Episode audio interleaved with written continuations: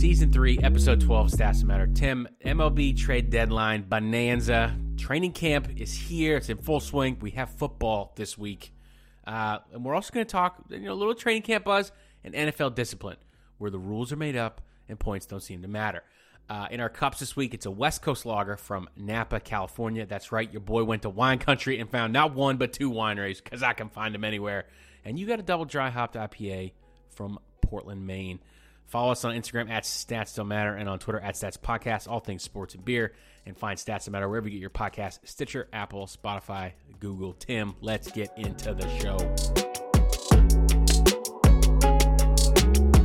Oh, I've missed you guys. Yeah, it is. Welcome it's back. Been nice. Um, I don't know if, if anyone saw the um, the N F L trade or the injury wire.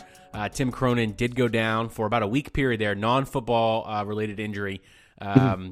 Decided to try and uh, do it for the gram and film himself uh, fishing, and stepped on a moving sheet of barnacles. That's the way that you've told it to me. I don't know, as an yeah. N F L uh, injury evaluator with um, plenty of time on the Twitter sphere and watching YouTube videos, that I believe that necessarily, but uh, we are glad that uh, you're here with us.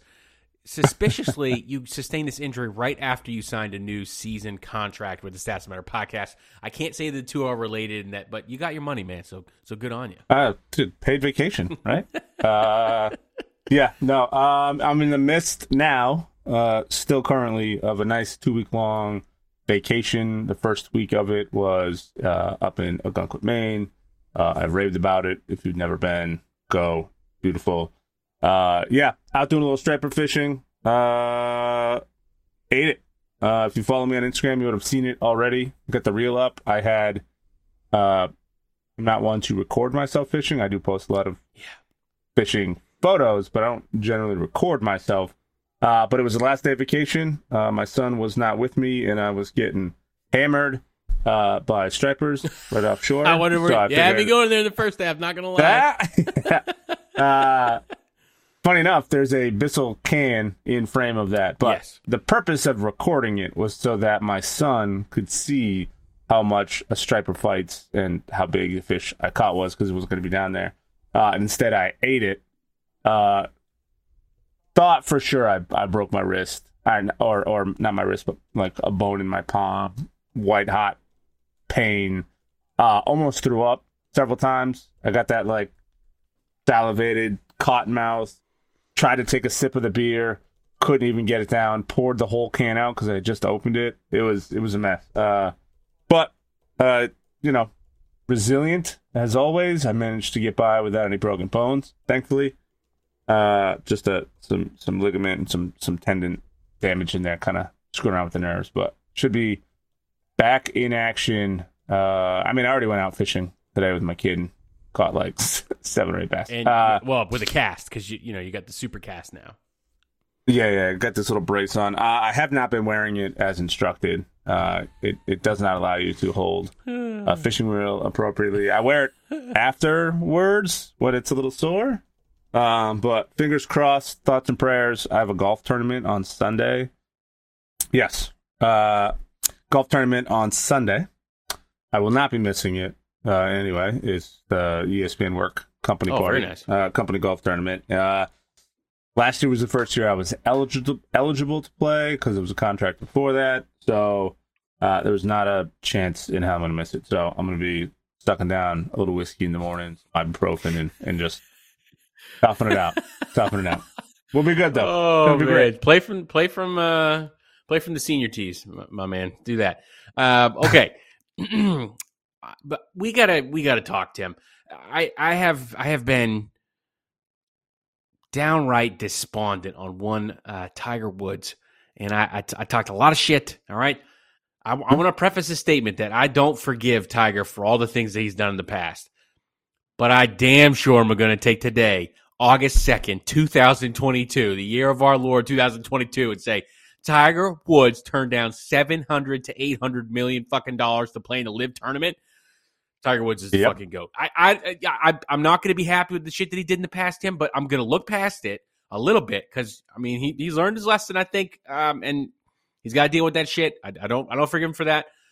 But that man went at Greg Norman's neck and said, three quarters of a billion, no thanks. Charles Barkley, was possibly going to get paid sixty to seventy million dollars a year to commentate on Live Golf, and then he decided not to. So while there's some, some golfers that are trying to come out there and do some stuff now, Tiger said, fuck you, ain't doing it. And for that, Tiger, I salute you. That is insane. I may not like the, mm. you know, the douchiness that uh, you're purported to have uh, had, you know, as a character trait for a long time growing up, but I'm not going to look past this. And I'm going to say, as of today, I'm renouncing my longstanding sports hate grudge against one Tiger Woods. Um, I still have my thoughts on the situation, but I, um, I've cut up my grudge card and, uh, well, until until right, until well, Tiger gets offered one point one billion dollars and then decides to go to Live, and then you know I'm back on it. I'll, I'll grab the card from the trash and glue it back together. But damn, Tim. I don't even. I, I don't know. If, can you turn down that much money? Or can you comfortably turn down that I mean, much money? I mean, he did. So no, but I'm saying like if it's seven hundred million dollars, eight hundred million dollars, sure. If you fail to uh, make a couple of these cuts, a couple of these tournaments, someone's like, hey, here's one point. But like, what's the cutoff where you just can't I would say, say no? one point five billion dollars? Yeah, I would, I would say probably over a billion, but you'd have to think that Tiger has made a significant amount anyways. And for him to, to turn down three quarters of a billion dollars with a B. Yeah, I mean, there's there's got to be something there that, that we just don't know. So, I, I Tiger, I appreciate you for going ahead and sticking it to yeah. Greg Norman. I, I, I'm I'm about that because, you know, if, if your golf um, – league owner, president, director, whatever you want to call him, if you're going on the Tucker Carlson show to kind of drum up support, you missed the boat, man. So I, I look good for everyone who got their money, but now there's like a relegation league. There's like, there's like points and everything. It's just, it's bachelor party golf on steroids. That's what Live is. And it's fine. If you want to go there and you want to make money, cool. But I shan't be watching it. I'm not going to spend my time on YouTube watching that. I'm probably going to spend a little bit extra change and watch, uh, watch the GOAT. Tiger, yeah. do some things. So yeah. th- this, this, even if he does miss the cut, I'm still watching yeah, it. one hundred percent. All right, Tim. I recently went to uh, California. Okay, mm, and now you're cultured. And mm-hmm. uh, we we spent some time at Lake Tahoe, which is incredible. One of the best, the best lake I've ever been to in my life, hands down. Um, which is pretty great. And then we decided to go to wine country. Um, I happened to convince my beautiful wife that we should go to Russian River because it was like an hour north of where we were staying in downtown Napa. Um, it's her favorite yep. brewery that she's ever been to now, so fucking win for me. Uh, and then there's a place downtown called the Oxbow Market, okay? And Fieldwork Brewing has a outpost there. It's like a third of the market. That's how big it is. Um, and I was just like, oh, shit, while we're here. You know what I mean? Might as well just do it. And they, Tim, they poured flights. And I, I got to send you the photo. They poured flights in, like, the big fluted glasses, like the big wine, you know, stem, like stemless, like uh, like tulip-style glasses. And it, they weren't, like, little tasters either. Because sometimes you get that shit when you get, like, a flight. This was not the case. So I went to not only one, but two breweries in wine country. And I got to tell you, now that I've been there and I've come back, I'm not drinking this fucking swill at the grocery store anymore, okay? I'm a wine snob now, hashtag Team Pinot Noir, okay? And uh, caps off, and I will only drink something that's like twenty nineteen or older. I'm a red a red wine guy now, and now I'm a fucking beer snob. I'm getting this high and fine West Coast lager. I'm not even drinking a regular lager anymore. I'm only drinking things that I can that I can get that are, you know, good stuff. I, I don't know what the fuck happened, but I came back from uh, California and I was like, mm-mm, I'm not drinking this shitty beer anymore. I'm not doing it. And now it's even but, worse. I mean, I've been trying to, I've been, I've been trying to tell you for a while. Sometimes you just got to go through you know? it, Tim. You know what I'm saying? I, I didn't, I didn't, I didn't want to judge you. I, uh, I didn't, I didn't want to get involved and say, hey man, listen, uh, your taste in beer is trash, but uh, I, I, I support you. And have you had, uh, yeah, I know, right? Have you had anything from Fieldwork before? Uh, I have. It's been a bit, but I've I've had them like over yeah, the their, years. Yeah, their stuff is extremely, extremely good. Uh, you like you're not going to get it on the East Coast. You just won't. Um, they have like seven satellite locations, like in California. It's headquartered in Berkeley, which is weird.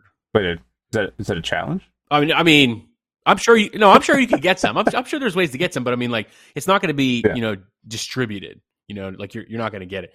Um, but again, I, I'll I'll shoot you the photo. I got six different I P As, and they all kind of look a little different, which which is hard to do in the hazy game because you know you you, you your process is the same. It's kind of looked the same, but uh, absolutely incredible.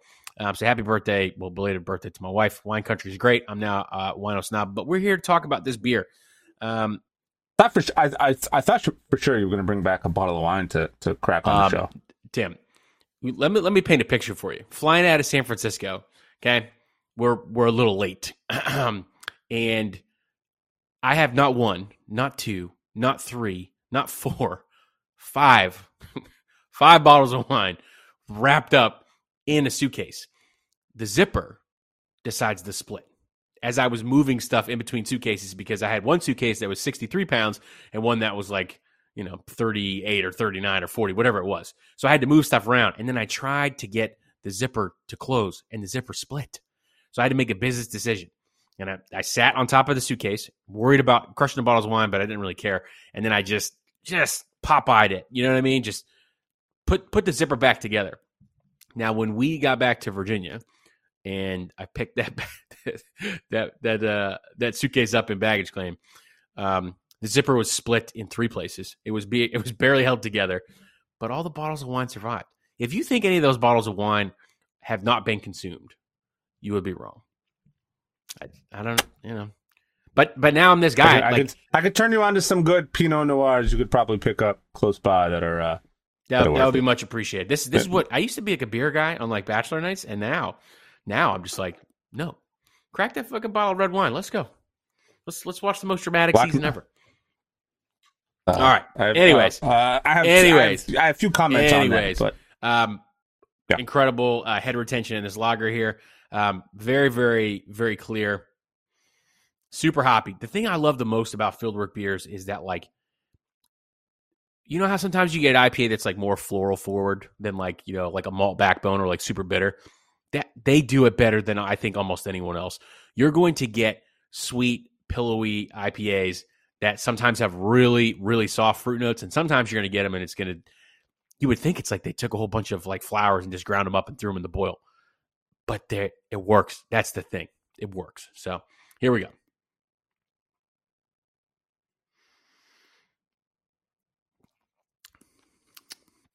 Oh yeah, oh yeah. Nothing like a hoppy lager.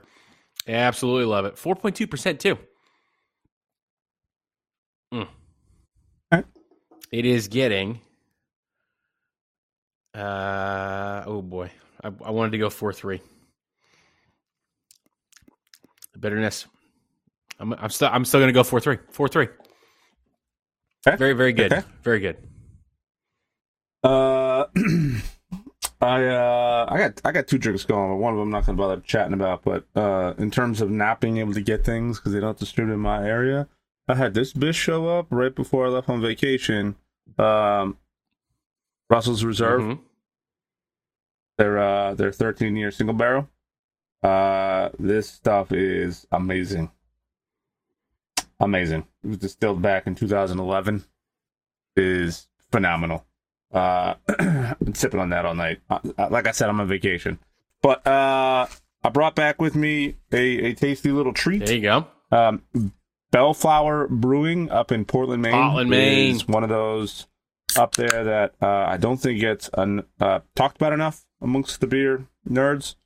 It's up there with like Good Fire, uh, Vitamin C, Fox Farm in terms of like New England breweries. Um. Biden's is one that's getting a lot of love now. I see all the time. But uh, this one's called Finch and Thistle. It's uh, got a little bit of everything in terms of grain bill. It's got Pilsner, wheat, flaked oats, uh, and uh, like a Munich malt. So it, it it comes out very sort of light looking, almost like a lager. And it looks very like pillowy soft. Mm-hmm. The, the camera's darkening up. I'm I'm holding it up. You guys can't see this, but I'm holding it up to Sam. Uh, it's like a like a hay sort of straw color, which is interesting. But it smells smells like mild almost. Made with Citra and more Citra, as they describe it. But they even put the house, they even put the yeast they used on here. That's aggressive. But um, I've had a few from them. Uh, Good Fire, another one I've had a, a bunch from, but they're both two breweries that next time you're up in Portland, you got to check them out. Uh, Mass Landing is up there. they do a lot of really, really good stuff now. Yep. Um, One of the things oh, anyway. I think that about uh, Bellflower that uh, a lot of people don't realize is that, like, it's it, it's newer, right? But, like, the product they put out, like you said, is pretty good. So sometimes it, yeah. it'd be like a limited drop, right? Because they're still they're still young-ish. They're still putting out, like, what they can. So you might go to a place, and someone, shout out to Vacation Land Distributing, might do a drop, and that shit might be gone, like, a day or so. And, like, it, just think about the craziness of that statement. In today's crowded craft beer market, there is a limited drop that goes somewhere, and people follow the truck. Yeah. fifteen-plus years is, uh, into this craft beer revolution, people are following trucks still for that. That's that's how you know you got a good product. Yeah, this is um, this is this is actually one I didn't get from the source. I knew so there's a package store in Gunquit, and it's the only one in town that uh, well, there's like a market that sells craft beer, but this is literally just it's advertised as a craft beer store. And I walked in and I asked if they distributed with Vacation Land, and they said, "Yep." I said, "One of those deliveries coming." They said Thursday. I'm like, "Cool, I'll be back." Mm. Well, I picked up a couple other things in yeah. there. I had some. I, did, I grabbed some Good Fires, some Bissell, um, some Mass Landing, some other like good local stuff. Fresh lunch. Hell yeah! You mean you mean so like good. a like a ham and cheese sandwich with with some crackers, right? uh, yeah. Anyway. Uh, anyway, back to this beer. It it smells like grass and pineapple, mm. which is not what I was expecting. As long um, as it's not fucking grapefruit, right? As long as it's not fucking grapefruit. Yeah. So with that grain bill, you knew it was going to be like soft, especially with the, the flaked oats. And it is. It's very, very soft when you drink it. Um, carb comes through kind of nice. But flavor wise, it's, it's, it's interesting. It's got a lot of flavor, but it's light for a double dry hopped I P A, which is nice. It's kind of refreshing. Right before the podcast, I was out vacuuming all the sand out of the car, scrubbing everything down, and then washing the entire car, like, up until it was too dark to see anything. So I'm sweating like a bastard in here, and I'm very thirsty, and this hits the spot. Um, I'm going to give it a four one. Ooh, all right. I think. Yeah, it's uh, it is really, really good. Um, it's one I could easily sit and drink three or four of these in a sitting without, you know, smashing my palate. And it doesn't feel, even though it's, you know, a typical cloudy New England I P A, it doesn't feel very heavy, but phenomenal. Again, if you if you haven't had any of this stuff, Bellflower Brewing, get on it. Oh, yeah. All right. Tim, I started this episode by talking about, you know, throwing away the hate card, uh, sports hate card for Tiger Woods, but I gotta I gotta take another one out of the wallet for the fucking Major League Baseball. I don't understand. We had a great yeah. home run derby. The All-Star game was like, okay, we, we get it. The Yankees are good. I mean, half the friggin' All-Star roster was the Yankees. But, like, salaries. Congress is now looking into M L B's antitrust exemption and trying to figure out if that's preventing minor leaguers from being paid appropriate wages. Commish Manfred sent back like a seventeen-page response being like, I don't know if you know this, but we provide housing for our players. There's You know, there's this idea that we don't pay our our our, our players like a, a decent wage. Yet they cut forty teams from the minor leagues, and salaries, according to Yahoo Sports, are only paid in season. And those without any major league experience whatsoever, so just your triple A folks, the people that never get called up, start yep. at forty-eight hundred dollars. I repeat, forty-eight hundred dollars annually. They're doing it for the love of the game. Now, like, Manfred's like, oh, we have these incredible salaries for people that are, like, you know, in M L B. Yeah, dude. But if you start and you only have forty-eight hundred dollars and your range is forty-eight hundred dollars to fourteen thousand seven hundred dollars, come on. Come on, man. That That's just not okay. Congress, thankfully, was like, yeah, no. So there is going to be a lot more to come here about, like, what this is. But let's be frank that, like, M L B does not pay their players holistically enough. People at the top of the pay scale, of course, they're all getting taken care of, which we'll talk about here when we get to these trades in a minute. But people who don't have any major league experience and who can't break into the next level, never get called up, who play for the Portland Sea Dogs, for example, for their entire career, start at forty-eight hundred to fourteen seven a seat, like a year. You're you're literally you're paying for the ability to play baseball. You could go out and bag groceries and probably make more money. You could be an Amazon delivery driver. Yet you call it America's greatest game. You try to rush a political bill in called Save America's Pastime Act so you don't get rid of this antitrust exemption. This is ridiculous. At this point, man, uh, just the same thing I said with the Washington Commanders. Just let Bezos buy the whole damn thing. Just sell sell Major League Baseball, the whole kit and caboodle, to Amazon. Just do it. I I don't. So I'm not saying you're wrong. Here it is. But I was just doing some some quick lookups, and I'm I'm also not saying they get paid enough. But I I, I don't know if forty-eight hundred is that's uh from, average. Well, no, no, that, that's that's for people who have like that's like the bottom of the barrel, like. If if it, Tim, if someone were to offer you a job working where you're at right now for forty-eight hundred dollars a year, you ain't taking it. You're just not. No, so but I think I think so. What I'm, you know, what I've seen is like the median salary is about forty-four thousand, right? With on the lower side nineteen thousand, and on the higher side one hundred eighty-seven thousand. That that is including what the M L B calls like the the housing costs that they're fronting forward. That that cost is being covered as uh, part of a total compensation package. It it never goes to the player. So their actual take home. I'm trying to read. I'm trying so to read some of the uh, collective bargaining. Yeah, and it's. I mean, it it it's tough, right? Because they're taking the same approach that college did for a long time, yeah. Where like, oh, we don't have to pay anything because look at all the benefits we get. They get health, they get housing, they get all of this.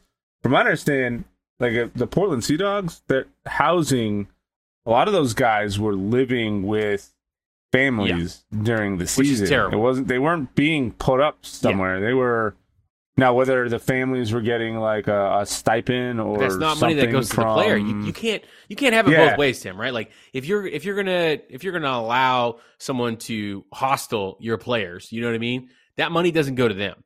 It doesn't.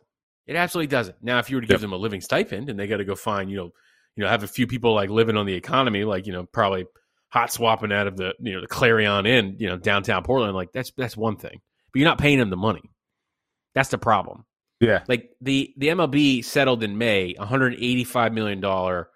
Uh, well, they settled a lawsuit for one hundred eighty-five million dollars, with which included a stipulation that going forward, according to Iowa Sports, that they would not expressly be forbidden from paying players outside of the regular season. Like that that was in there before. Like, yeah, these are moves that like a company or an organization makes when they want to just increase their bottom line as much as possible, and they just think, well, whatever. We we own the the talent pipeline, so we're not worried about it. And and to be honest, I mean, Major League Baseball does. Like they're they're the minor league, yeah, they control.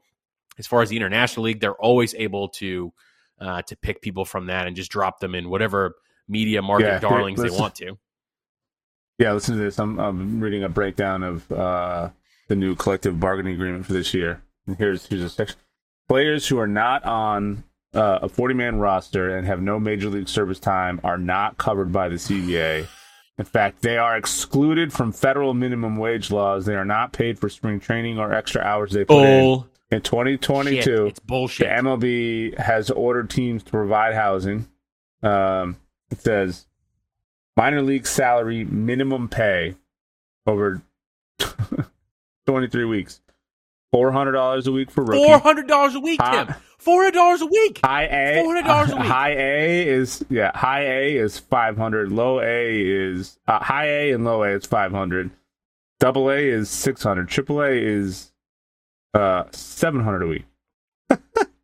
I mean, we're laughing, but like there are people who are who are literally making that right now, attempting to get on the big show and live out their dreams of, of playing professional baseball. And like, It's yep. it's unconscionable to me that the commissioner's like, oh, we pay, we pay, we, yeah, we pay great. Uh, do you see all these contracts we're handing out? Get the fuck out of here. Not everyone is going to be a Bryce Harper or a Mike Trout or a Juan Soto, okay? Those, those are the one percent of baseball. The majority of the guys that are going out there, they're going to they're gonna head up your team, are great people that are doing it for the love of the game, and you're taking advantage of that. They already did that shit in college, and you're just doing it again when they're adults because they love the game, and you wonder why you have a problem keeping fans? Nah, yep. I don't know. Well, then you have like, you have guys like uh, the the Nats rookie from the other night. Uh, was it Joey Joey Bell Meneses? No, Joey Menes. Yeah, Joey Meneses. M E N E S E S. Anyway, he was in the minors for like ten or eleven yeah. years. finally got his first at bat. Oh, then he homered with the Nationals and hit a home yep. run he, off the ground. And then he did it again, I think, like later on. No, it wasn't a Nats. It was a. It, I thought it was a Rockies player. Um. No. So the the Joey uh, Joey Meneses. Uh, he was he was from the Nats. Oh, okay. I know he was from the Nats. The Nats. Um, well, look, Major League Baseball, yeah. pay your damn players. But we're talking about paying the players, dude, let's talk about this trade deadline. Look, I'm not like the biggest baseball fan, but even I was like, holy shit, where's Juan Soto going? And then to know the Padres got him in an eight-player deal. I mean, basically, the Padres got two players, Juan Soto and, and I think Josh Bell, I think is the other guy that they got. And then the Nats got like six players in return, which is crazy. Yep. That's crazy. That's the amount of value because Juan Soto was offered a fifteen-year, four hundred fifty million dollars contract with the Nationals, and he said, thanks, but I think I'll test the market. Which brings it to my question. You have the Trout contract. You had the Harper contract. Shohei Ohtani, whenever it's time for his contract. It, like, are we just going towards billion-dollar baseball players, half-billion-dollar baseball players? Like, wh- like, where is the ceiling, Tim? Because, like, if you could lock up a player for that long and give them literally that much money every single year, baseball can't have a pay problem. Baseball is holding the money and not paying the minor leaguers to pay the major leaguers. Like that, that's one of the only like things you could sort of come up with. Like, how could an organization state to one person, give us the next fifteen years for one hundred sixty games a year, and we're going to pay you half a billion dollars? And a player is like, nah, you know what? I'm all set. I'm gonna, I'm gonna test the market. I think I can give four seventy because I don't think the details of the of the, the contract have been released yet. I mean, good for the Lerner family who's trying to sell the, the Nationals. They don't have to hand the sale off with, you know, half a bill in debt, you know, to one player. One player. Like, yep. I remember when the Harper contract came out, it was like, holy shit, like the Phillies paid him a lot of money. Then when the Trout contract came out, it was like, wow, that's a lot of money. But, okay, he's a good player. Soto is a guy that, like, the Nats groomed. They scouted. And then they couldn't get the job mm-hmm. done. And if you look back at the team that like the Nationals have had, the one that they won the series with, and their descent into mediocrity since then, I need that thirty for thirty. I need it. Talk to someone about it. I need that fucking thirty for thirty. You had Harper, you had Scherzer, you had fucking Soto, and you won one title. And, I, and those are just the three I can think of off the top of my head. There's like four or five other people that were killer players on that team. That uh, you you took the Astros mm-hmm. to seven. In a memorable World Series. Yep. And then you fucking let it all go. I just, I don't get it, man. Yeah, that was, uh, I don't get it. Yeah, I mean, balls, right? Like, that's that's what it takes to turn down that kind of money when you're like, ah, if you're willing to pay this, I'm assuming, my my my guess is his thought process was like, okay, if you're willing to pay me this, you're, prob- you're probably factoring in some form of Uh, hometown discount. Exactly. Someone else will likely pay Which me more. Which is insane to think about. But if you say four hundred fifty yeah. million, you go, nah, that's a hometown discount. Like, ah, okay, man. Okay. It's like Christian, uh, uh, speaking of trades, uh, Christian Vasquez is, is been shipped off to the Astros mm-hmm. as well. He, uh, this is only his second team. He got drafted by the Sox in two thousand eight, played fine since. And other than like last year's top season, which Was was pretty bad, not gonna lie. Uh, he's been pretty good, and they ended up trading him for uh, two prospects, which which would be kind of interesting. Yeah, the um, Sox are like just trying to stay above water at this point. You know what I mean? Like, we're just yeah. Every year they fucking do this, where they have a, a pretty decent core who can put up numbers, and and and their offensive output is great, and don't spend a goddamn penny on pitching in ways that's meaningful. They might acquire like one ace or one good pitcher, and then that's it. And they ride off that for like three years, and they just hope to out defense and out uh, offense everybody, but fuck pitching. And that's the same approach I feel like they took this season. Well, you know who uh, didn't say fuck pitching is the Mariners, because they said, hey, mm-hmm. Luis Castillo, come up out of that Cincinnati Reds uniform and come on over. And that's one thing that I think that Mariners, because the Mariners were also like rumored to be in the running for like the Juan Soto sweepstakes, as I think that the Sox were too, and a couple other teams, but obviously no one was going to offer that amount of money. But think about it. If you had had, because Julio Rodriguez barely lost to Juan Soto in the barn burner of the home run derby. And you could say whatever you want about the home run derbies, like normally, that thing was crazy. Juan Soto turned down four hundred fifty million dollars.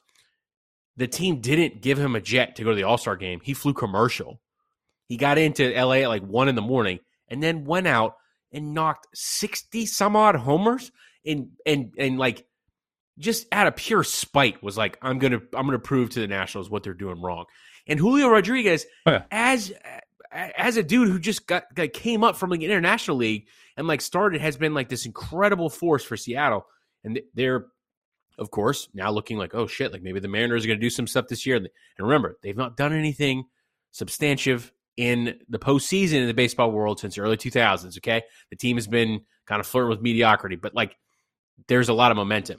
A Soto, Julio teaming in Seattle would have been bananas, but they didn't have the money. They didn't want to spend it. That's fine, but they got an ace pitcher in Castillo. He's already doing good.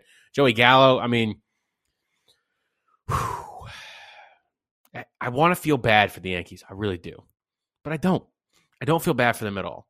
Because for whatever reason, they just seem to attract a whole bunch of talent to that team. They have a ton of sluggers. They have good pitchers. I'm just, Yankees fans, I'm not going to feel fucking bad for you. I'm just not. You know what I mean? Like I, I, I feel bad for Gallo. I met Gallo once. I have a picture with him. Very nice. Uh, when when he was playing, uh, I went up and had my little Sox fantasy mm-hmm. day. It was amazing. Uh, they were playing the Texans. Uh, uh, sorry, they were playing the Rangers. And um. Marley Rivera uh, brought me over and introduced me to uh, to him, and he was one of the nicest guys ever. He took, even though we were, I was a Sox fan and my father-in-law was a Yankees fan. I don't know why I brought him. Sure. No, no, I'm just kidding. Uh, I didn't know this is what. I didn't know the day was going to turn out as cool as that day was. I would have brought my own dad, who's like born and raised in Boston, uh, and diehard Sox fan. I just didn't know that this was going to be good. The way it worked out. But um, he was just the nicest dude. He talked to us for like a good twenty minutes during batting practice and hung out until, you know, everybody was kind of pushed off the field. But he was he was super nice. That, that's that's dope. I, I got to admit now, yeah. um, we have someone who's connected to a listener to the podcast who works for the Padres organization. I sent him a text and I said, Soto. And he's like, dude, the energy in this building right now is like ridiculous. Like we are pumped. We are yeah. amped. And then he was like, oh, I mean, good for the Nats. Like, you guys are getting some people. And I was like, hold on, dude. I don't give a fuck about the Nats. I do I do not care, okay? I'm like, I'm a Sox fan. I was like, they're barely staying above water. He's like, yeah, anyways, back to the Nationals. You know, he, he just sidestepped it. He was like, we're not going to we're not gonna commiserate. You know what I mean? But, look, yeah. I, there's so much power now in West Coast baseball. I, I oh, yeah. don't hate it. I don't hate that the Dodgers have an embarrassment of riches. I don't hate that the Padres are like, we're not the little brother anymore. Fuck around and find out. I'm okay with that. I'm absolutely okay with that. And then you still have the Angels. There are legitimately three teams that I think could make a deep run in, in postseason baseball. I don't think that's a bad thing. Yeah. I really don't. Because over here on the East Coast, Sox, thank you. Keep the pulse. Stay above five hundred. I mean, wild card, please. You know what I mean? Some shit like that. But, like, between yeah, probably, the Mets, the Yankees, the Braves right now, we are we are positioning ourselves for October baseball that is an East Coast, West Coast slugfest. And I, Tim, I'm not, I, I don't know what to, I don't know what to tell you. I'm a wine guy now. I only drink fucking great wine and great beer. But I'm all, I'm getting to be fucking snobbish about baseball, too. And I'm saying I only give a shit about watching great baseball. And I think that we're seeing great baseball happen right before our eyes, and we're about to see a juggernaut World Series. And I am fucking here for it. Because it's just, yeah. it's just a couple uh, months baseball, away. Baseball needs a little revitalization yeah. and a little uh, drawing for, for some of the younger Absolutely. audiences. Younger um, audience like me, because you're about a billion years old. But This is this is very true. Oh my God! Speaking of that, so we were uh, coming back home from Maine. We stayed in Massachusetts. Uh, we stopped by a little farm stand, did some fucking blueberry picking. It was it was very wholesome. Uh, my son decides he wants a, a little ice cream pop. Uh, holy shit! That made me sound old. A popsicle. Oh. An ice cream pop. Uh, he wanted a popsicle. A, a uh, the Rockets. What are, what are the Rockets one? Oh, the, the red, white, and blue red, ones. White the rocket and... ships. Yeah. yeah, yeah. No, they're not rocket ships. It's whatever it is. Anyway, uh, he gets one of those. We're sitting outside. Uh, it's fucking hot as balls. So we're just sitting, literally sitting on the steps in the only bit of shade because there are no trees anywhere outside of like the short peach tree shrubs where you can pick Pickford. So we're sitting there and we're like listening to cicadas mm. and doing nothing. And I was like, hey, bud, I was like fifty years ago, I was like, this is kind of what people did for fun because they didn't have T Vs and ice bucket. And in my head, I'm thinking like the thirties, the forties, and the fifties. Yeah. And then like mid-explanation, I had a midlife crisis. I was like, oh, my God. Oh my I used God. to do this as a kid. fifty, fifty years ago. No, worse, worse. fifty years ago, which sounds like a really long was time. It was the eighties. Was it the seventies? You're bad at math. Uh, but I was only, I was born eighty-one. In eighty-three. Yeah. It was like ten, it was literally like a thirteen year window that I just told them people didn't have ice boxes and not everybody had cars or T Vs. Because in my mind, fifty years ago is still like nineteen forty, nineteen fifty, yeah. when in reality, it's almost the year I was born. I'll be thirty-nine next mm. year. I literally made conversation with him. I was like, oh, oh my God. You're like, oh my am God, I having so... a heart attack, or is this just what happens when you realize you're fucking old? I was like, oh my God, I'm so old. I'm very old. I'm old. Uh, so yeah, that was that was awesome. Um, I'm very old. Uh, I've been watching baseball for a very long time. I've seen the ebbs and flows of public interest, and it needs something. Uh, that shit show that was the uh, the ending of the home run derby and the All-Star game was was rough. Was rough. That was more cringe than, than I than I care for. They they tried injecting too much youth into it, and it went it went poorly. But what they need is uh, good series. I mean, they're they're making efforts to speed up the game, yeah. despite the Yankees and Red Sox. There's that mud thing that they're, you know, yeah, trying to so, get the juice balls out of. So, you know, that sounded so fucking yeah, weird I think to say, I, by the way. The the mud thing? I don't even know what yeah, you're so, talking about. Yeah, uh, so Major League Baseball has contracted with one family. There's a great Sports Illustrated article about it, but one family who oh, gets like dude, the marsh mud. That's been going on forever. Yeah, but now they're now they're about ready to release like their own version to to combat like people putting foreign substances on on the on the, the baseballs, and then it's like going to be the... You're talking about the mud they used to like rub mm-hmm, every ball mm-hmm. down, right? Yep. Yeah, yeah, yeah. That's been around for yeah, for but like, but M L B is like they prototype like their own version, like that's separate. Oh. Yeah, so I don't, I don't think that'll do anything for the actual. No, I don't think it'll do. I mean, it's not going to stop but... any, any like hits or any of that other nonsense. But uh, in terms of like pitch timers and pitch counts and all that stuff, I, I, I think it's gone. Uh, It's come a long way, but they need a couple really good series, and I think uh, you know, moving away from a lot of these big, big East teams uh, out to like, I mean, the Dodgers have been in the conversation for a long yeah, time. Yeah. Um, they they were the, the Red Sox B team for a little while with like Mookie Betts and Kelly and a, and a bunch of other guys who went over there, and you know they re- now they signed like Kershaw and, and some of the other big moves they've made. They're a perennial contender, and they will continue to be so, but to see some of those other teams kind of catch up, uh, it'd be nice. I mean, the Yankees are eleven games up on the second-place Blue Jays with the Red Sox in last place, like seventeen games behind. Yeah. At five hundred, mind yeah. you. It's not like they're having, like, the worst season ever. They're still uh, at...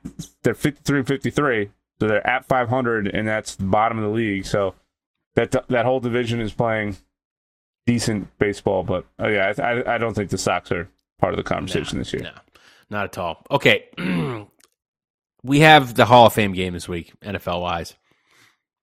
Jags and I think Titans. I don't know. It's not. It's not. I don't really even count this as like this first preseason game. It's like football's back.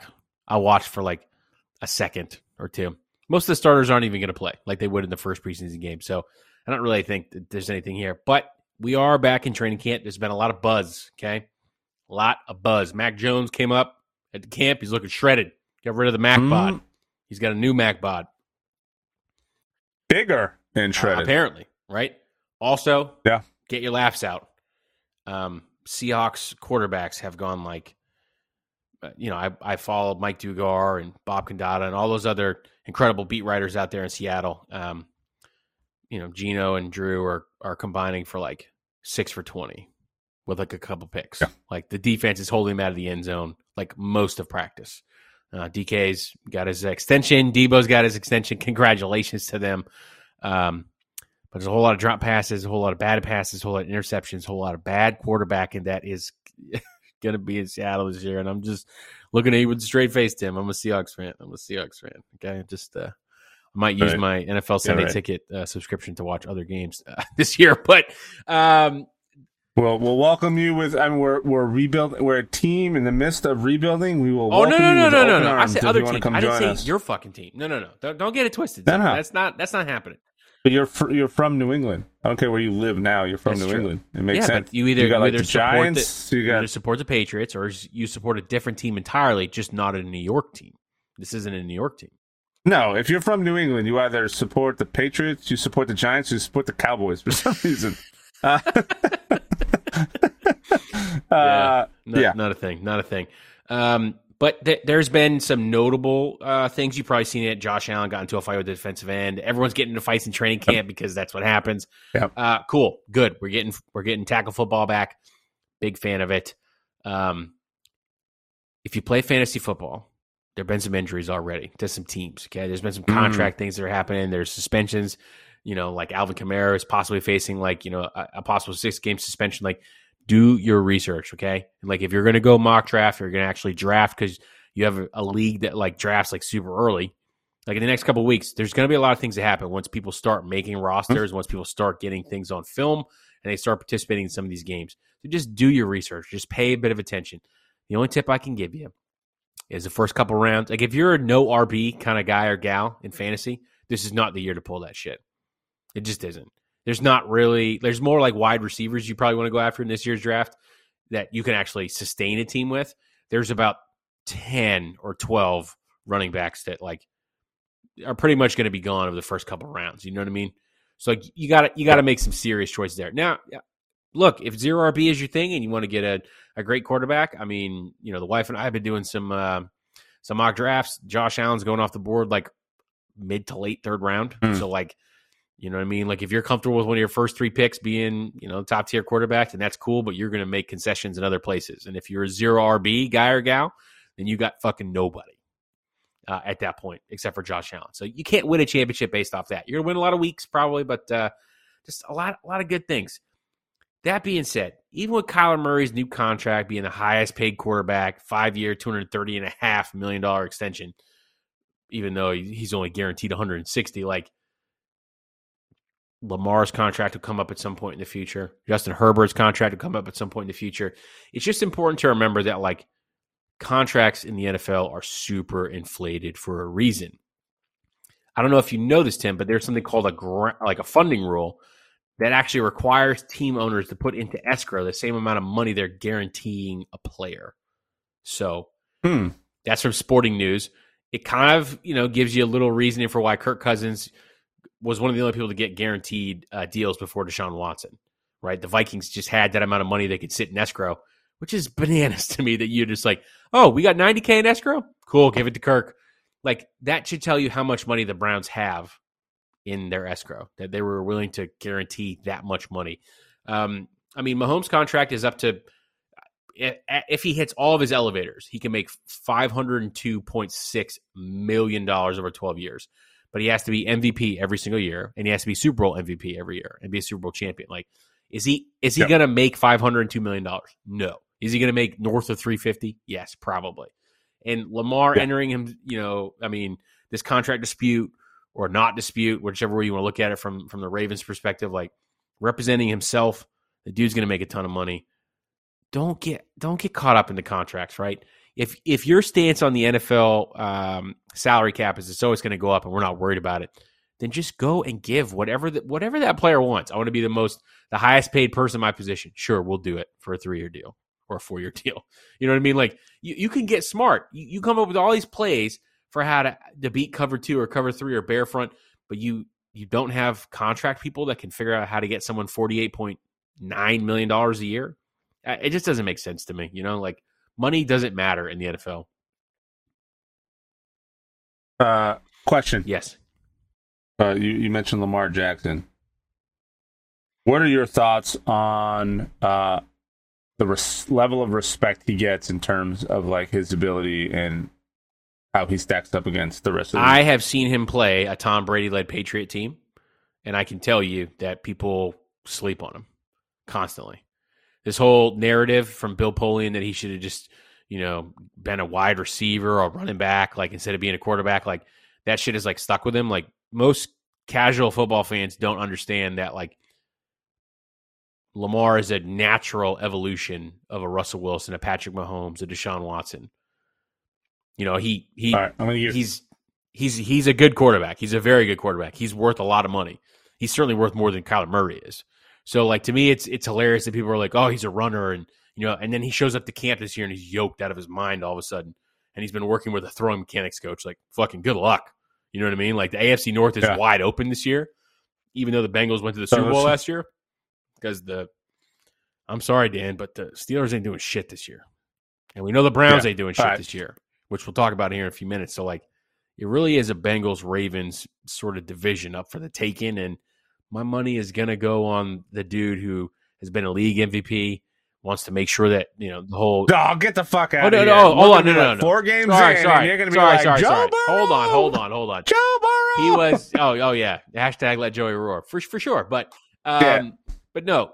Right now, no, no. Right now, Lamar Jackson, Joey Burrow. Pick Jackson.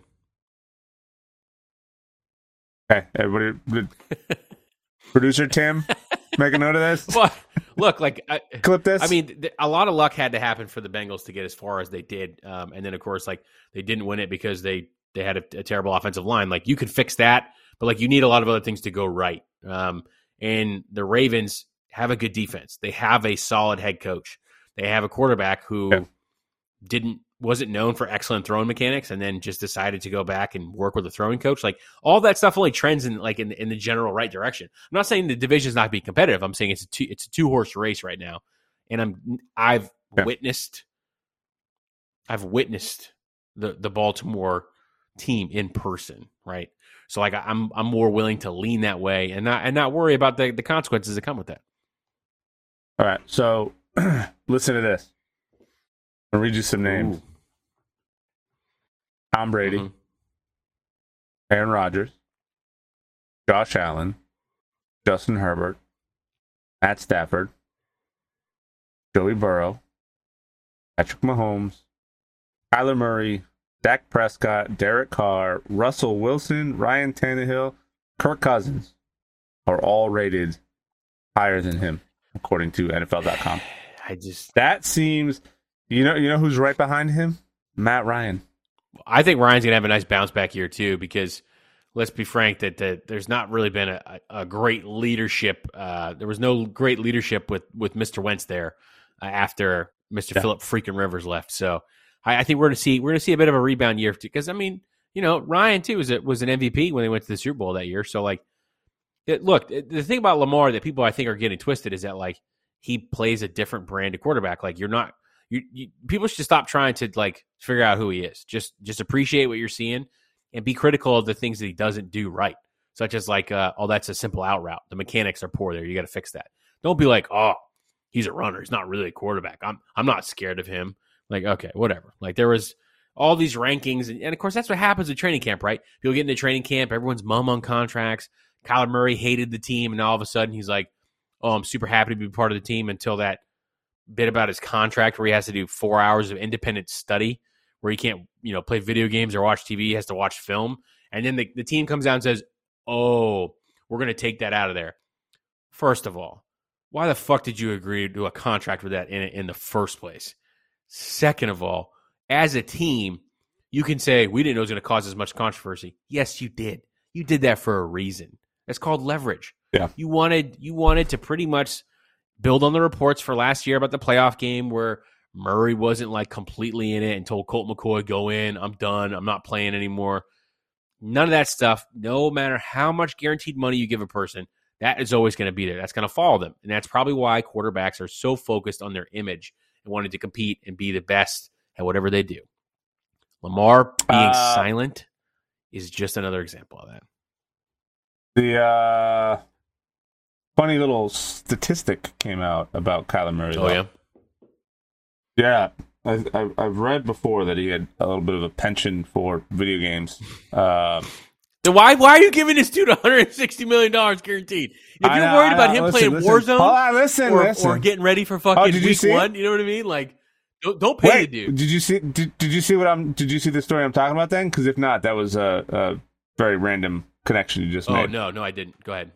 Oh, uh, on weekends where Call of Duty, and it's probably just coincidental, like uh, uh the coincidental and with no correlation, but on weekends where Call of Duty runs like double X P weekends, he plays a lot worse than he does in weekends where it's not.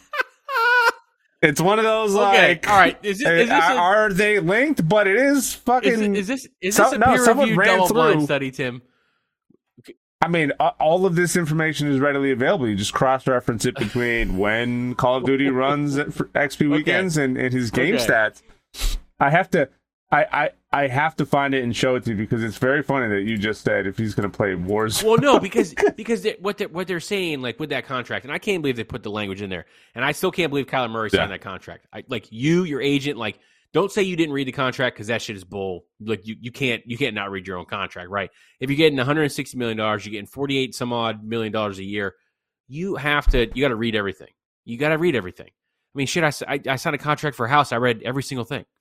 Every single thing. You got to do it. You absolutely got to do it. So, like, to be a professional football player and be like, I'm not reading this whole contract when there is a stipulation that you have study hall for four hours a week and that you can't do anything else except watch film. And then to be like, whoa, this has nothing to do with Kyler's, like, you know, football aptitude or his drive or desire. And for Murray to give an impromptu press conference and talk for, like, twelve minutes about how it's, like, disrespectful and it's a joke. Hello. All of you have a role in this, okay? Yeah. You could have performed and you could have made sure that uh, this never got in your contract. And you could have not signed this contract. You could have just held in in camp like D K Metcalf and some of these other players are doing where you're like, I'm going to show up to camp so you can't find me, but I'm not participating. I don't think I can go today. You know what I mean? You got that kind of leverage. Right. But you right. sign a so, contract with with a fucking clause in it that says like you got you got to study film four hours a week? Come on. Well, listen, listen to this. Listen to this. So uh, Reddit user Negative B, okay, uh, went through and said, and I'm going to read this verbatim. With recent news of Kyler Murray's recently rescinded study hall clause, rumors are rampant that Kyler Murray plays too much Call of Duty. I was wondering what statistical validity there might be to these claims, so I scoured the internet for the past uh, two X P events and other promotional events across all of Call of Duty console games. For simplicity, I'm referring to all Call of Duty promotional events, double, triple X P, blah, blah, blah, as double X P weekend. I cross-referenced this data with Kyler Murray's stats from Pro Football Reference, which we use all a lot. Uh, we use on the, oh, the, yeah. the pod a lot. Uh, and they're all compiled here. Here are the results.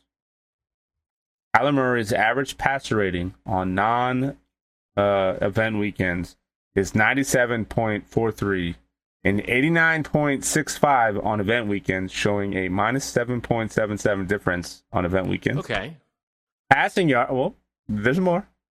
Murray's average yards per game is two hundred fifty-one on non-event weekends and two hundred forty-five on event weekends, showing a minus six yards per game difference on event weekends. So that's weekends. Not really a big deal. I mean, you know, some of those are. I'm saying event weekends in place of uh, double X P for anybody who's who's right, reading right. this because you guys you guys won't care.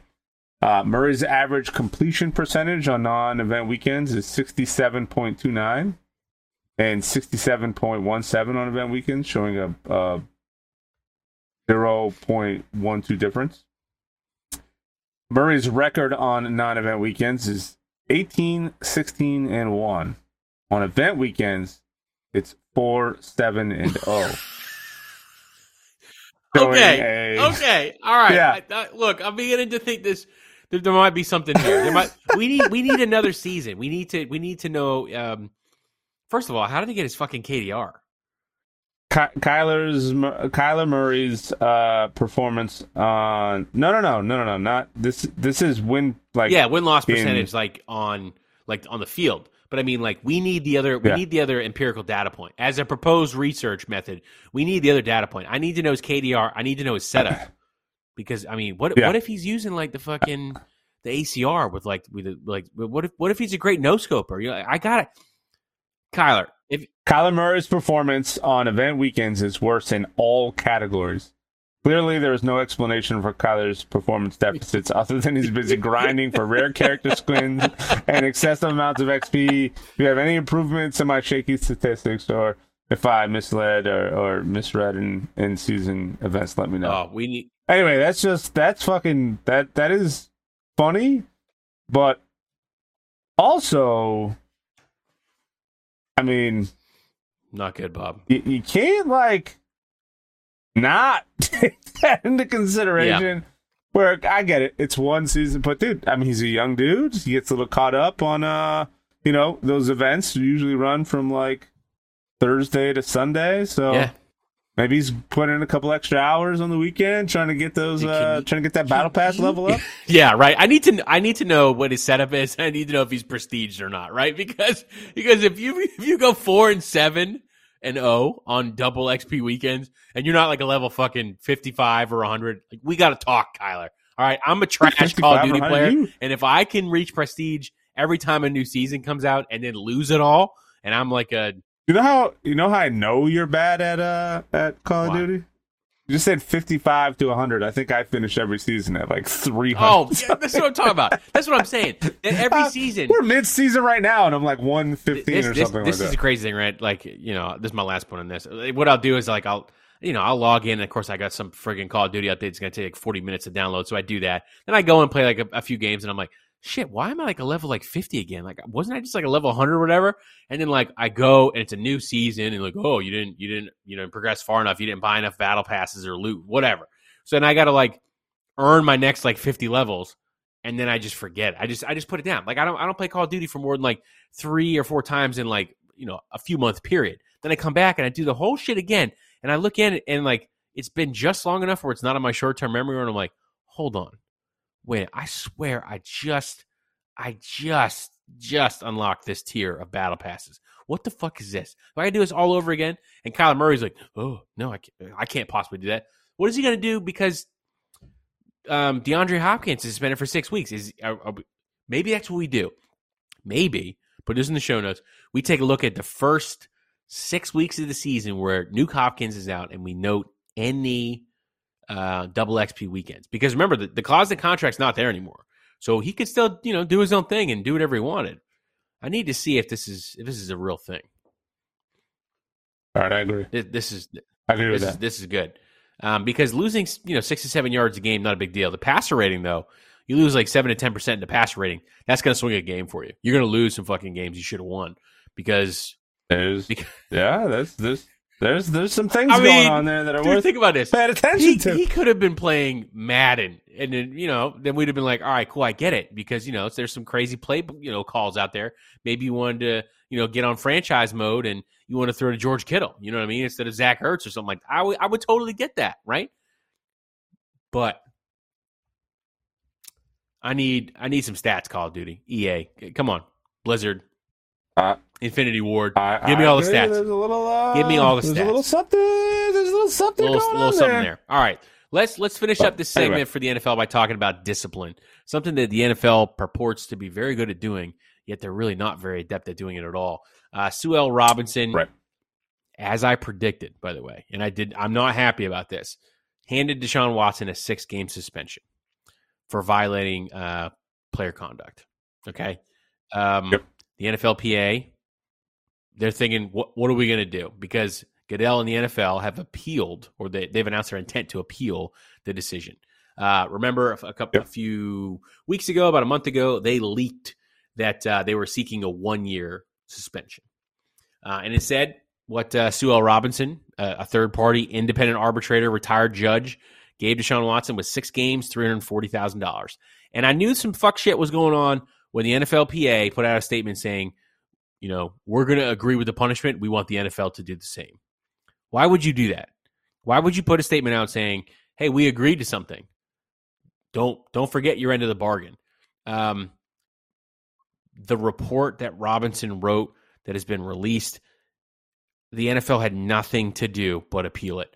It, it said basically, and there have been a number of people who have opined on this great, uh, you know, on the worldwide leaders such as Mina Kimes, Dan Orlovsky, um, and and other, you know, voices of sports media. Like, the overall takeaway was, yeah, he did some heinous stuff. He did some predatory stuff, but there's no precedent that's been set. Six games is the precedent. So the N F L needs to change their policy. So now the N F L is probably going to go and just say, nah, we're going to play judge, jury, and executioner here. And they don't really have a choice. I mean, the, the public outcry since finding the six-game suspension has been uh, deserved, I think. Um, you need to set a precedent here. It's not sort of like, I mean, a lot of people are going to look at previous things, but look at the Ray Rice situation. You look at Tom Brady's uh, situation with Deflategate. You look at any of the other, you know, disciplines that have gone out with. The N F L was always getting a whole bunch of shit for going too hard. And that was the N F L Players Union response. You're going too hard. You're, you're trying to set a precedent that you, that you don't have. Then the N F L and the Players Union agreed to this collective bargaining agreement. We're going to have a third-party independent arbitrator. Guess what she finds? Yeah, it's actually really egregious, but there's nothing in your policy that says that, you know, more than six games. So that's what we're going to recommend. So Deshaun Watson is going to miss, at a minimum, a third of this season and a third of his paycheck this year because he's only making a million dollars. Which also, going back to something we talked on the podcast about earlier, that was for a reason because they knew a suspension was coming and they wanted to minimize as much uh, of the damage as possible. Someone who is innocent doesn't make those types of moves. And the N F L has yeah. no choice now but to throw the hammer down. And I absolutely hope that they give them, you know what? I'm going to be petty as shit about this. I don't want an eighteen-game suspension. I want a sixteen-game suspension. I want something so you have to sit there and watch your team not play football and so that the Browns have to pay this dude for fucking nine-tenths of the year because they didn't do their own, they didn't do their homework. They didn't look through things. They just said, oh, he's settling these cases. It can't possibly be that bad. And remember that her findings are off of a sliver of the cases that weren't settled. And there are going to be other cases that come forward. So the N F L has no choice. They got to throw, they got to throw the book at this dude. They have to. They have to set that precedent. And if you're worried about whether or not it just sows distrust in the process for a third-party, you know, independent arbitrator, maybe look at that and you just realize, hey, I guess that that's not all it's cracked out to be. Maybe we need a much better legal team at the league to be able to do these things. Um, yeah, I um, I played a little bit of like devil's advocate before when we talked about this and like under like there's it seems like. All of these cases are fandom, like, no, I don't want to say witch hunts because that sounds like they're looking for things that don't exist. They're all, everyone's just looking for heads to roll and they don't really care who it is that's delivering yep. it, right? We talked about this before where, you know, legally, through the legal system, nothing came up, there were no charges, so the league stepped in and the league said, you know what? This goes against our uh, player conduct policy, uh, our standards, and the way we want you to, you know, reflect the, the quality of the shield and, and all that stuff. They gave him six games, two games longer than supposedly deflating some footballs. Like, yeah, let's I, let's let's be let's let, well. I, that, that's I'm, why I, I said the rules are made up and points don't matter. Just like whose line is it anyways? Like yeah. The N F L has always been like, we have a policy, we're going to throw the hammer at you, but by the way, it's a it's a play school hammer. It's not a it's not a Stanley yeah, like, hammer. It's not a, a ball peen. Like say, say what you want about say what you want about Deflategate. I know there were people who were like demanding that Tom Brady got suspended for an entire season and, and whatnot, but he got four games.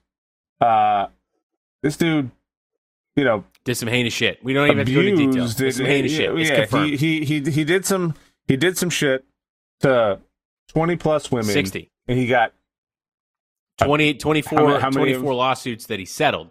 But there, there have been sixty yeah. women that have. Yeah. So that garners like two extra games, and then yeah, that's that's ridiculous. Let's let's look at the Alvin Kamara situation. Right, battery. Where, also going to be a six-game suspension.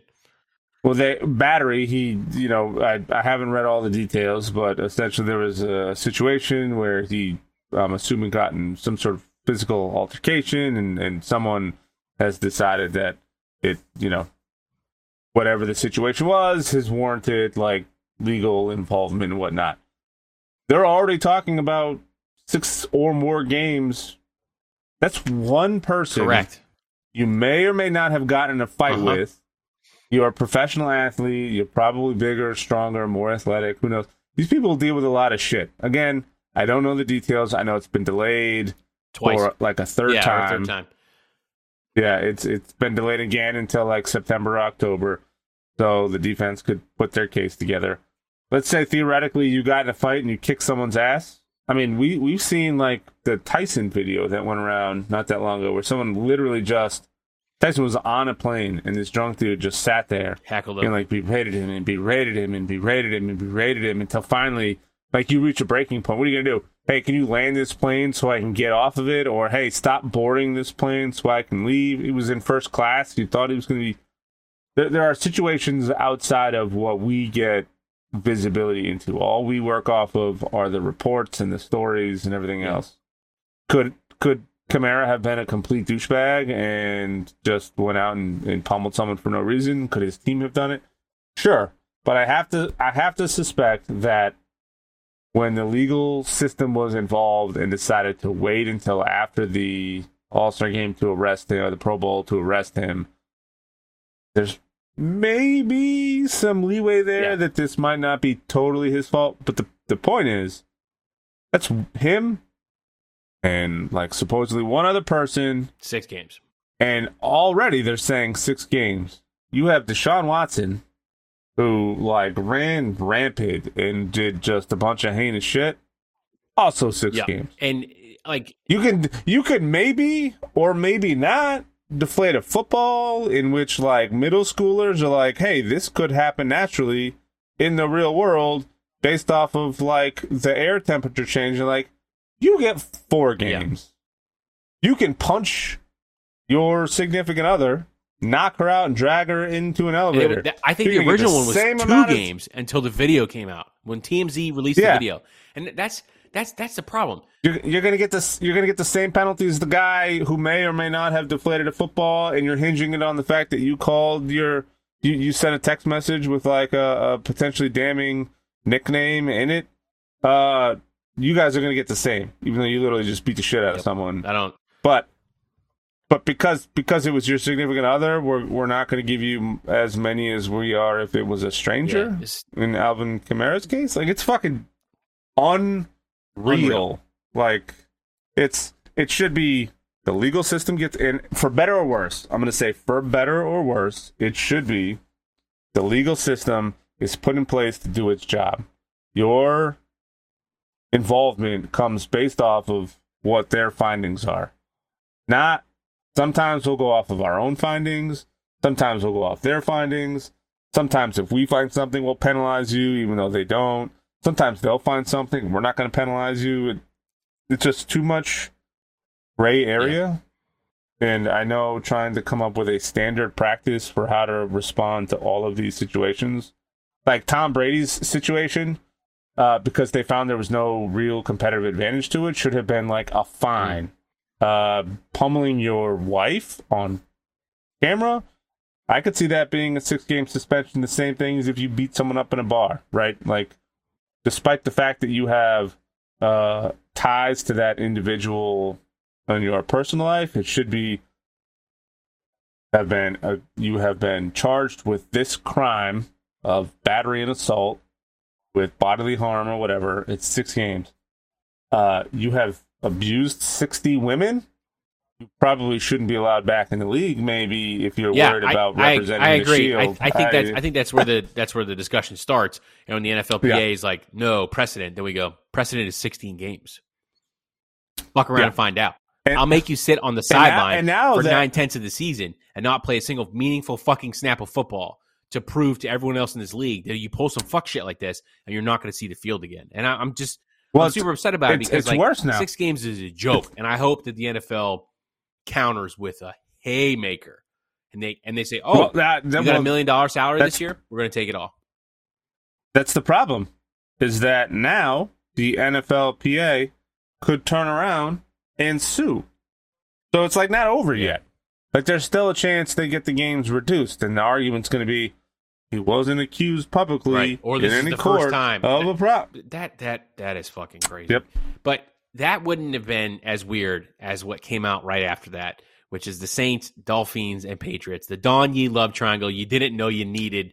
Um, there was this wild internet theory a couple years ago that basically Sean Payton and Tom Brady were trying to go to the Miami Dolphins. And we all fucking laughed at the time. When we all read the article, we're like, this is horseshit.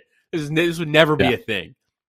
And now, thanks to Brian Flores, um, talking about tanking and looking into that whole practice, the N F L levied a million and a half dollar fine on the owner, Stephen Ross, of the Miami Dolphins, uh, on a co-owner, like half million dollar fine, stripped them of their first round draft pick next year and a, I think a third or a fourth round pick, like after that, for improper conversations. Um, and in the immortal words of Lizzo, it's about damn time, because why the fuck is stuff like this happening? And then it makes me even think, I'll put my little Timspiracy hat on, okay? Man in the Arena mm, came like out in it. two thousand nineteen or two thousand twenty, right when all this stuff was bubbling, okay? That it, I used to think that was like kind of oddly timed, right? Like who who would be putting out this absolute garbage saying that Tom Brady wants to be a part owner of the Miami Dolphins?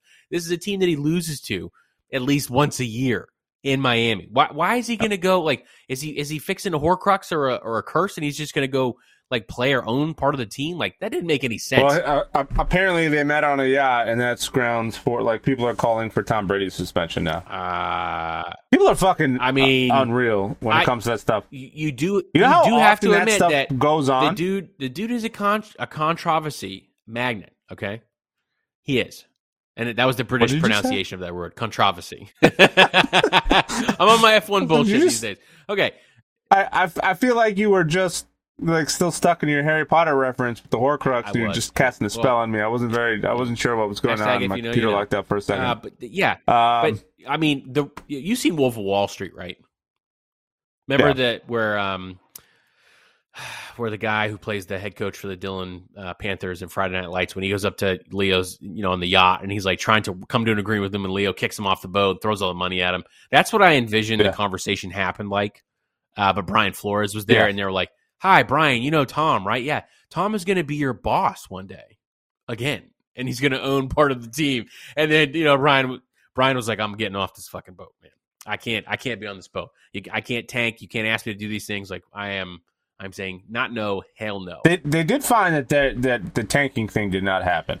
Like, their findings were inconclusive Incon- or not inconclusive. Yeah, that, because I don't, I don't think they, I don't think I said, I think they literally found no evidence of tanking. Right, because they like, were winning like, games at the time. If, if if Flores decided to accept the money and tank, then that would have been your, you know, hey, it's no, a double uh, X P weekend, recent. and why are the Miami Dolphins, you know, doing so bad? No, no, this was uh, this was recent. Yeah, I know. Like yeah. in the last day or two, yeah, they, announced they said that specifically that because there was he, no tanking. He, he kind of said out loud, like, "Oh, shouldn't we be trying to improve our draft position?" But he didn't say the, the phrase, "We should be tanking to get better draft position." And the team kept winning. You can't necessarily make the the ipso facto snap connection. That that that was that was the general takeaway from that. I don't I don't know how you can read an owner telling a coach that we should be improving draft position, because the only way you can improve draft position in the N F L is to lose games. So, like, whether he said purposely lose these games or not, the insinuation is there if the actual physical statement is not. Right. And I know he, Flores said he was disappointed that that they they, they found validity in many of my other uh, claims, but they they discounted or discredited the pressure to tank or something yeah, along and, those lines. You know, the, the timing of the the Watson thing, and then this, like, just is like the perfect Kansas City shuffle. Like, we're gonna get some heat out there, and then we're gonna go and we're gonna we're gonna put the hammer down. But I wonder if it's like the, hey, look over here, look over here, don't look over there, look over here, look over here. We're gonna give you a shot. You're not gonna pay attention to it. You know what I mean? Like, this is yeah. this is bad. Like, the N F L is a multi-billion dollar business. And when it comes to disciplining their players, they yeah. outsource it to the lowest bidder. They don't they don't take a serious look. Like Dan Snyder being like, nah, you know what? I'm going to go to France with my jet, and uh, I'm not going to testify until someone is tracking his every, you know, whereabouts, where his yacht and his jet are in the world on vacation. And then, you know, yeah. pretty much excoriating him on uh you know, a congressional hearing, and then he decides to zoom in after his lawyer said, nah, he's not going to do that. He decides to do it because his own public image takes a hit. And that's been a common thread, is that the N F L is kind of like, yeah, this is making us look really bad, so I guess we'll step in now. No, no, no. You, you need, you need to kind of be like one of those birds of prey who's like, you see when you kind of look up at the sun, and then they just come down, fucking steal some shit, and just fly out. And you're like, you're terrified of them. That's what needs to happen. So I, I some conspiracy hat on, right? Whoop.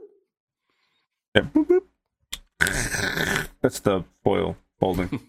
um,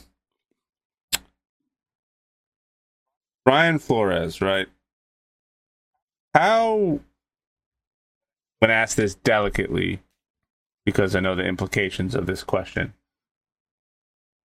what are the chances that some of the stuff that's coming out is like scorned ex-girlfriend type stuff? I where he was on board with a lot of it until like the floor fell out, and then he wasn't anymore, and he's like, all right, well, fuck me, well, fuck you too then. Yeah, I, I definitely think that's that's a possibility. And uh, first of all, like, why, the next like, time you why, say I'm going to ask you... this question delicately, I mean, my sphincter was like, you know, like a vice grip. But uh, thanks thanks for saying that the way that you did. Um, I, I agree with you. I think that there is a little bit of fuck me, no, fuck you. Like I'm gonna, I'm gonna take yeah. this whole place down with me, um, because like to to, to preface real quick, there's not enough intermediate like discipline that goes on at the N F L level, so you you have to probably raise it, you know, to a higher level to get. But, get this yeah, sort of but no, my, my question would be like, if you were really that concerned about it, why wouldn't you be bringing it up at the time, not after the fact, like when you're no longer part of the team? Yeah. Right, it seems like a, a double middle finger in the air on your way out the door versus like if you were really that bothered and concerned by it, why wouldn't that be like, um, you know, an anonymous tip to the N F L's like infraction line or something like that? It just, I, I think there's a lot of validity to his claim. I think there are, like he was on a super short leash. I think there are a lot of things that were correct. I just I, I I I can't help but like wonder a little bit if sometimes guys find themselves in these situations, and then when it doesn't work out, like let's let's say let's say they didn't fire him or they didn't move on or any of that stuff. Let's say he still had a job. Is he still reporting any of that stuff? Probably not, right? Yeah, I mean, maybe, maybe not. I th- I think that um It's it's a unique situation that, that we find ourselves in with with that specifically, and I I think that there's there's smoke, there's fire there. I also don't think that like three people can't sure. come together. Agreed. Like all these different teams, there's the same agent. Like it's not just a conversation on a boat. Like there was there was moving around. There was there was trying to do something there. I, I really do think that.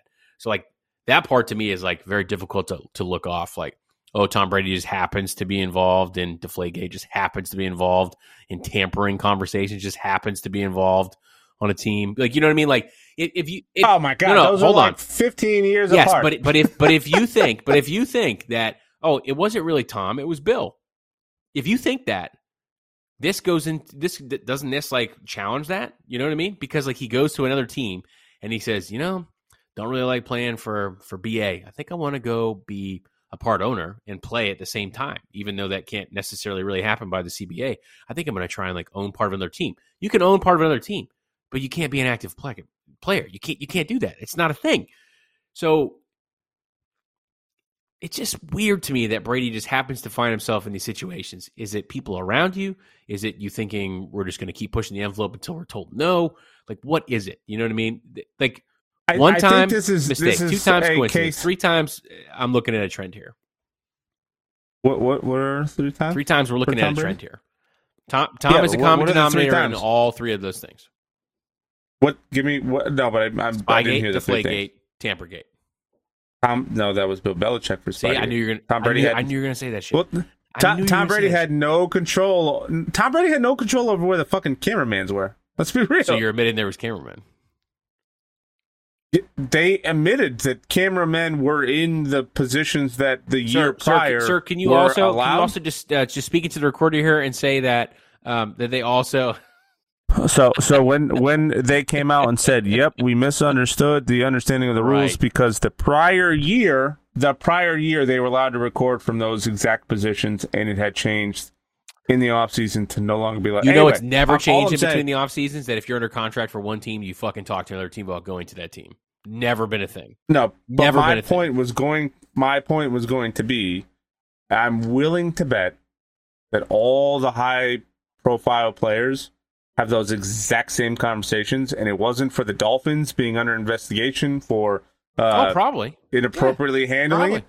It never would have come to light. You mean to tell me that Aaron Rodgers wasn't fucking hanging out on golf courses or doing other shit with, like, the reason they go on yachts is because there's no paparazzi on a yacht. You mean to tell me Aaron Rodgers wasn't having conversations with other teams? Go fuck yourself. That's, like, as yeah. inaccurate as Don't possible. Don't be like that to me. I'm your podcast co-host. Yeah. No, no, I feel you. I'm, I'm sure now, there are now, levels that was, of That was a general audience. I'm sure what, there are levels I'm, of I'm, I'm sure there are. Yeah, what I'm saying is this just happened to be one that, like, he was a bi- I mean, it wasn't just him. There are several. Yeah. There, there are uh, several people who are caught in it, but Tom Brady's obviously the highest profile. I guarantee any high-profile athlete in the N F L or in any league that is coming up for free agency is, without a doubt, in communication with either owners or reps from those teams well in advance. Sure. They want to know what's out there. They want to know what's on the table. You mean to tell me every time LeBron James has gone through trade, like, he has been linked to possible mm-hmm. tampering, because you know damn well if he wants, like, Chris Paul to come play on his team, he's going to be like, hey, man, I know you like wine. You want to go have some steak? like, like who who's to say that that conversation with the Dolphins wasn't about ownership when Brady retires? Because let's not forget, he did retire and unretire, right? There was some talk of him retiring when he left the Patriots. Maybe if his stake was higher in the Dolphins, he might have retired. Let's say he was talking about, hey, I'm going to retire next season. What are the chances I can buy into this team after I retire? Like, there's so much speculative information that could have gone on on a fucking boat in the middle of nowhere, which is just two rich people whipping their dicks out to show who's worth more is really all a yacht is.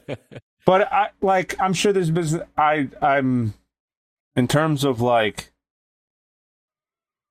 like Deflategate, whatever. If you really hate Tom Brady, you want to use that no, as like a, a coat hanger to put it up there and say like this is the reason I hate him. Like middle schoolers were able to go out and duplicate the same thing just in like temperature. Like it's that's one of those ticky tack things where it I don't know. I don't know. I, was there shady stuff that looked like there? Yeah. Did it actually make a difference? Probably not. Did guys like Aaron Rodgers come out and say, oh, yeah, I have our guys under deflate balls all the time to see if they get caught because I like them overinflated or underinflated? It's just one of those that, like, the players came out and were like, whatever. Um, but, like, this is one where I, I could actually not give a shit less because I'm sure it happens across all sports. The dude's a businessman. He's always trying to find a way to make money. To say that Deshaun, I mean, I'm, I'm willing to bet that your, uh, your, your, your, your favorite quarterback, who we will not put on record, uh, yeah, I think, uh, I think you audio, just, I th- may have had some conversations before he got traded away from the team his entire career. Yeah, he spent. Yeah, on. We're gonna look past the fact that you tried to call him Deshaun Wilson. Um. Because I don't know if you're just thinking too quickly, but that was definitely fucking not what happened. Definitely yeah, not what happened. No, no. No, uh, no, no. They, they... Uh, Russell Wilson one hundred percent had dinner or hung out or had conversations through like a burner phone to understand no. what was out no, in the Tim, market. Tim, not even that. There were there were, there were fans from Seattle that were pissed that tracked his private jet to Denver. And it, that's how that's how some of the early like sports news broke. Like, why would he be in Denver?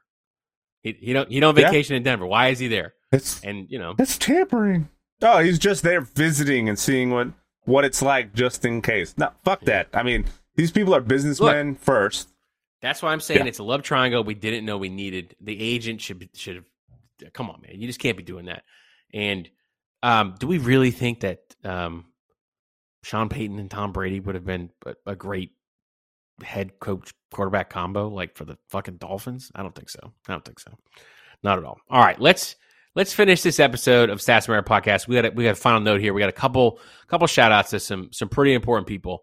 First, shout out Matt Berry, hell of a career with E S P N, starting a new venture with his Roto World companion Rick Wolf. He had the Fantasy Life website. Uh, it was a sports app. Maybe you've had it before. Um, this is off Gambling News. This is where I got this. Um, he's getting into you know sports gambling and everything and fantasy sports. Good for him. Good for him. That dude has made his life about fantasy football, and we all play fantasy football for the most part because of Matthew Berry. So he won plenty. I won plenty of championships off the advice off the oh six oh one oh podcast on the Entertainment and Sports Programming Network.